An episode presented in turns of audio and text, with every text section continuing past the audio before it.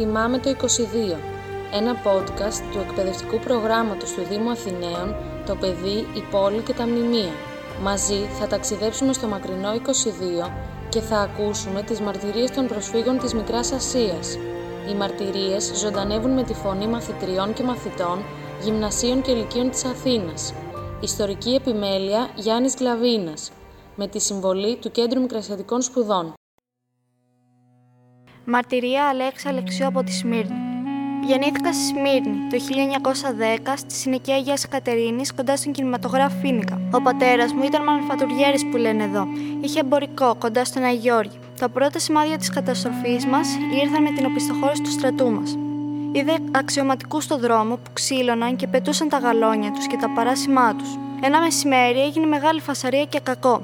Μαθεύτηκε ότι οι Τούρκοι βάλαν φωτιά στην οικία της Αρμενιάς. Είχα ένα προέστημα. Μια κατάθλιψη μου βάρανε την ψυχή και δεν μπορούσα να το εξηγήσω. Δεν αργήσαμε να δούμε τους πρώτους καπνούς της φωτιάς. Δεν θυμούμε αν την ίδια μέρα ή έπειτα από μερικές μέρες ο κόσμος άρχισε να φεύγει από τη Σμύρνη γιατί η φωτιά όλο μεγάλωνε. Από εκεί φύγαμε. Πήγαμε και μείναμε στο σπίτι της αδερφής της νενές μου που ήταν στη Πούντα, γιατί εκείνη ήταν παντρεμένη με έναν Ιταλό και βέβαια η οικογένειά της, σαν Ιταλική που ήταν, ήταν εξασφαλισμένη. Δεν θυμάμαι ούτε τους λόγους, ούτε την αιτία που ύστερα από λίγες μέρες μας πήρε ο πατέρας μου όλους και ξεκινήσαμε προς την παραλία της Πούντας, όπου ήταν διάφορα κέντρα. Προχωρήσαμε ακόμη πιο πολύ. Περάσαμε το νεκροταφείο της Μήνης και το γήπεδο του αθλητικού ομίλου Πανιωνίου Μήνης. Από εκεί και πέρα άρχισε να μαζεύεται χιλιάδες κόσμος σε μια πορεία στο δρόμο που ήταν κοντά στην παραλία με κατεύθυνση προς τον Παριακλή. Όλος αυτός ο κόσμος, ο χιλιάδες κόσμος, προχωρούσε προς το κορδελιό γιατί διαδίδονταν πως το κορδελιό αράζουν διάφορα βαποράκια και σώνουν τον κόσμο. Όταν έφεξε η μέρα, άρχισε ο κόσμος να φεύγει από τον Παριακλή με κατεύθυνση προς το κορδελιό και έτσι τους ακολουθούσαμε κι εμείς. Όπως πηγαίναμε όμως, στα αριστερά του παραλιακού δρόμου, είδαμε να έρχεται από το κορδελιό προς Σμύρνη τουρκική καβαλαρία, οπλισμένη με σπαθιά. Πιο πίσω ακολουθούσαν τσέτες. Τότε μας βρήκαν τα χειρότερα. Οι τσέτε πέσαν πάνω στον κόσμο και κάναν όλο τον ειδών τα εγκλήματα. Χτυπούσαν τους άντρες και τους ζητούσαν παράδες και μαλαματικά από τις γυναίκες. Αρπούσαν όποια κοπέλα τους φαντούσε και την τρόπιαζαν. Φόβος και τρόμος μας έπιασε όλους. Ήταν κόσμος θάλασσα. Χιλιάδες κόσμος που έκλαιε και βογκούσε. Προχωρούσαμε, όπου προχωρούσαν όλοι, προς το κορδελιό. Από εκεί θα σωθούμε. Σαν πλησιάζαμε στο χωριό Πετρωτά, όπου η παραλία του ήταν γεμάτη βράχια, ήσαμε εκεί πάνω, δύο και τρία μέτρα ύψος, είδαμε να έρχεται προς το μέρος μας ένα άλλο μπουλούκι, δηλαδή με αντίθετη κατεύθυνση. Μουρμουρίστηκε σε λίγο ότι οι Τούρκοι διώχνουν τους χριστιανούς από το κορδελιό για να τους εμποδίσουν να φύγουν από εκεί. Κλαθμός και οδυρμός. μόνο σε εμάς. Η ελπίδα να σωθούμε από εκεί, από τη θάλασσα του κορδελιού χάθηκε. Θεέ μου, λυπήσου μας, έλεγε η μητέρα και έκλαιγε. Ο κόσμος τάχασε πια, απελπίστηκε τελείως. Άλλοι κλαίγαν, άλλοι χτυπιούνταν και μυρολογούσαν, και άλλοι σέρναν τα πόδια τους και σώπαιναν. Ο βόγκος, ο θρήνος έγιναν ένα δυνατό βουητό. Σε μια στιγμή δεν πιστεύαμε στα μάτια μας. Γυναίκες πολλές, μια σειρά ατελείωτη από τον πουλούκι που ερχόταν από το κορδελιό, σπρώχνοντας η μία την άλλη και σκύφτοντας, τραβούσαν προς τους ψηλούς βράχους, εκεί στραπετρωτά ώσπου να καλοκαταλάβει, πηδούσαν και χάνονταν μέσα στη θάλασσα. Πολλές από αυτές κρατούσαν αγκαλιά και τα μωράκια τους.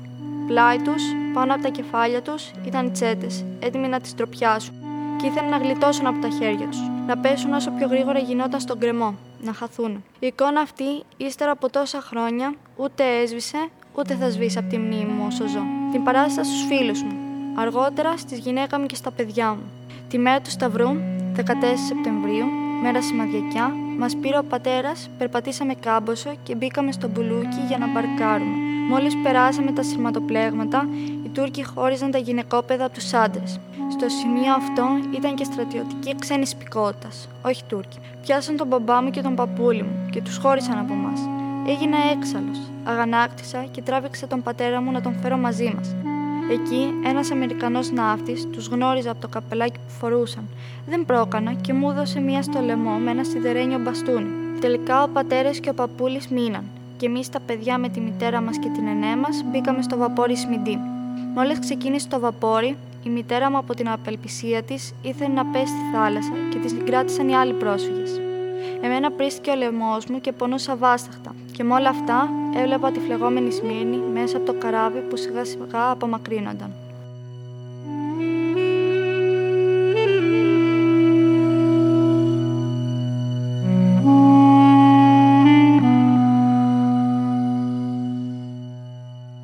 μαρτυρία Παναγιώτης Μαρσέλου από τη Σμύρνη.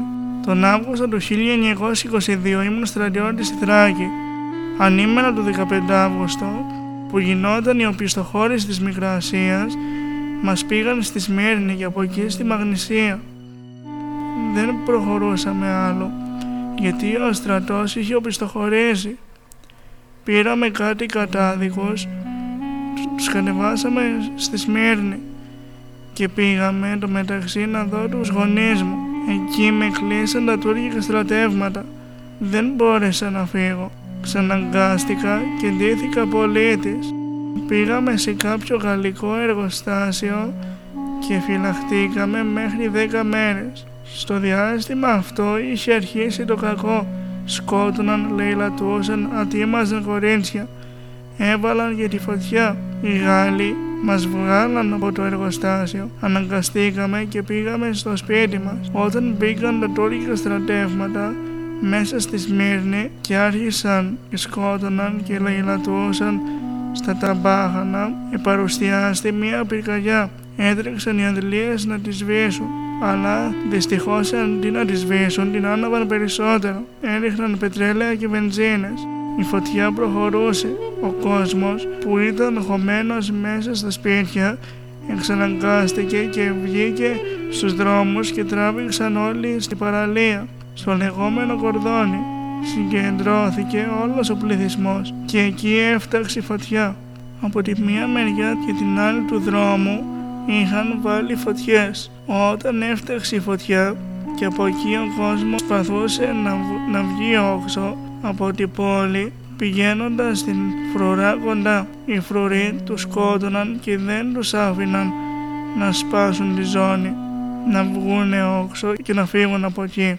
Από την άλλη μεριά ήταν η φωτιά. Δεν μπορούσαν να περάσουν, να φύγουν. Τότε όσοι ξέραν μπάνιο πέφταν στη θάλασσα. Αυτούς τους έβλεπαν οι Τούρκοι, τους σκότωναν μέσα εκεί. Εάν δεν τους έβλεπαν, έφταναν στα σημαντικά πολεμικά καράβια που ήταν αραγμένα και υποστήριζαν τους Έλληνες. Τους άφηναν και σκαρφάλωναν πάνω στα καράβια και μόλις μπαίναν μέσα τους ξανάριχναν στη θάλασσα. Άλλοι πνιγόντουσαν και άλλοι έβγαιναν πάλι όξο. Οι Άγγλοι, οι Γάλλοι και οι Ιταλοί καθόντουσαν σε καφενεία και γλεντούσαν. Κάποια στιγμή έσπασε η ζώνη και άφησαν τον κόσμο να βγει προς το όξο. Μετά από δύο-τρεις μέρες ήρθε η διαταγή να κατέβουν στην παραλία για να φύγουν. Διώξαμε τον πατέρα, τη μητέρα μας και την αδερφή μας για, να, για την παραλία και μείναμε εκεί τα δύο αδέρφια. Μετά από μία ώρα πήγαμε κι εμείς και, και πήγαμε προς την παραλία. Φτάνοντας στην Πούντα μας πιάσαν Τούρκοι πολίτες και μας κλείσαν μέσα σε κάτι φυλακές. Κατά τις 10 η ώρα το βράδυ μας βγάλαν και μας πήγαν στο εστιατόριο. Η σφαγή συνέχιζε. Γδίναν, παίρναν ρόχα, παπούτσια, άφηναν τον κόσμο που δεν εσκότωνε γδιτό.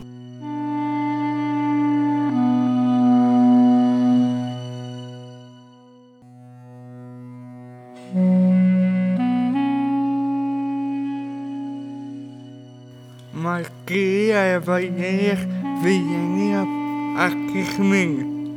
Y mi vacación es con. Ojalá que se haya y se quisiera.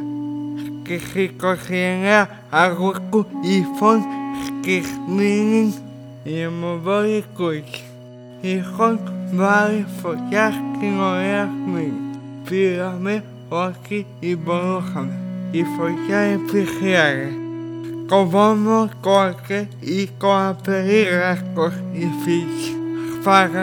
Εμπόσκαμα μας τους από περιπανόμεθα όλη τη νύχτα. Πού να πάει κανείς.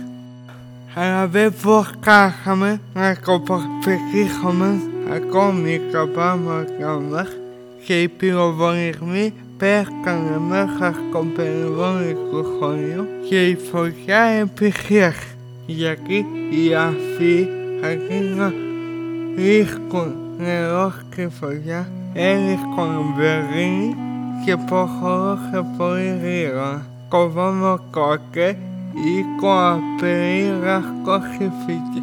Έκρεχον οι κούκοι.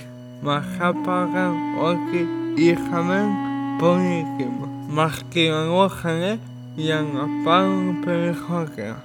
Και φάγανε εμπόρκα μάτια μας που είχαμε περιπανόμεθα όλη τη νύχτα και την επόμενη ημέρα σκυμποκυμένα χωρίς να σκέφτομαι πού πηγαίναμε.